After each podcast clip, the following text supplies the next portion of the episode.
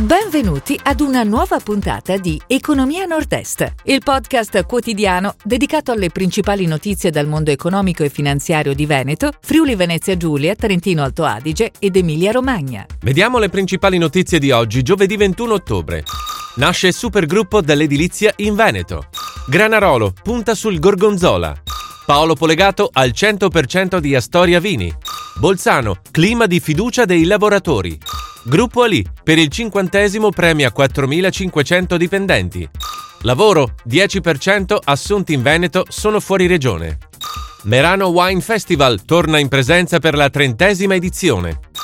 Nasce il supergruppo dell'edilizia in Veneto. Manens, Tifs e Steam hanno annunciato l'integrazione in un'unica entità societaria con un fatturato complessivo intorno ai 50 milioni. L'operazione porta la Newco tra le prime 10 società di ingegneria in Italia.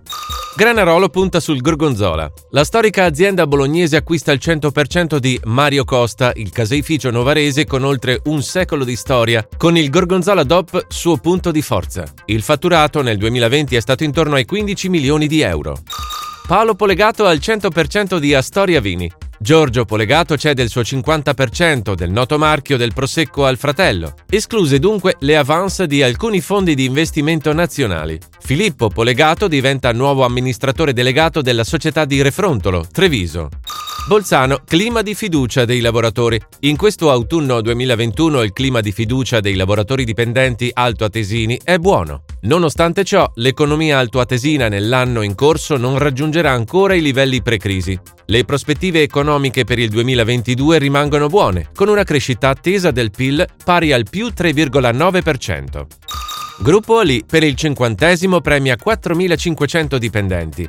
La catena di supermercati padovana con 115 punti vendita in Veneto e in Emilia-Romagna festeggia il traguardo con un premio destinato a tutti i lavoratori. Lavoro, 10% assunti in Veneto sono da fuori regione. Un'assunzione su 10 fatta in Veneto ogni anno riguarda lavoratori domiciliati fuori regione, prevalentemente da Friuli Venezia Giulia, Emilia Romagna e Lombardia, ma anche dal Sud Italia. Merano Wine Festival torna in presenza per la trentesima edizione. Torna la Kermesse internazionale che dal 1992 è simbolo di eccellenza nel panorama wine and food e dove ogni anno va in scena la selezione The Wine Hunter Award. Si chiude così la puntata odierna di Economia Nord-Est, il podcast quotidiano dedicato alle principali notizie dal mondo economico e finanziario di Veneto, Friuli Venezia Giulia, Trentino Alto Adige ed Emilia Romagna. Appuntamento a domani!